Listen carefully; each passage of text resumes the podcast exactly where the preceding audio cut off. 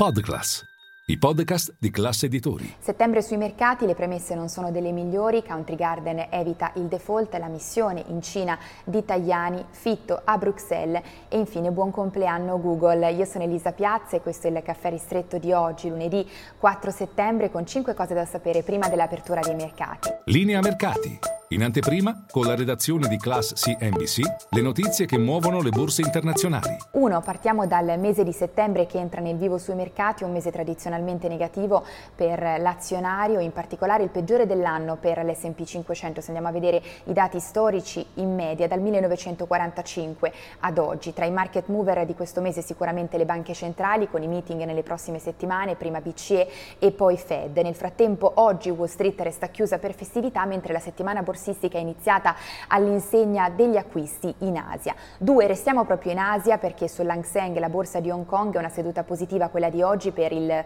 settore immobiliare cinese, settore in crisi che però eh, tira un sospiro di sollievo dopo che Country Garden, colosso del real estate, ha evitato il default nel weekend, ottenendo il via libera da parte dei creditori ad una proroga della scadenza del, di un bond appunto che scadeva questo weekend da 540 milioni milioni di dollari. E poi tre, restiamo sempre in Cina perché è in corso la missione del ministro degli esteri Tajani a Pechino, tra gli incontri previsti anche quello con il ministro cinese del commercio, mentre mancano pochi mesi al termine del memorandum Italia-Cina sulla via della seta. Memorandum che l'Italia non ha intenzione di rinnovare, tuttavia vuole ovviamente mantenere, preservare quelli che sono i rapporti commerciali con la seconda economia eh, del mondo. E poi quattro, ci spostiamo a Bruxelles Bruxelles oggi l'incontro tra il ministro per gli affari europei Fitto e i vertici della task force che si occupa dell'erogazione dei fondi. Ovviamente sul tavolo c'è il PNRR e in particolare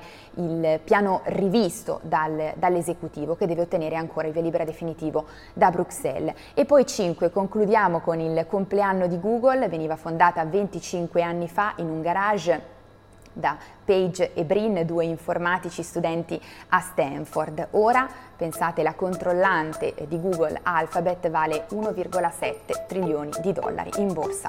È tutto per il nostro caffè ristretto, noi ci vediamo in diretta, Caffè Affari vi aspetto.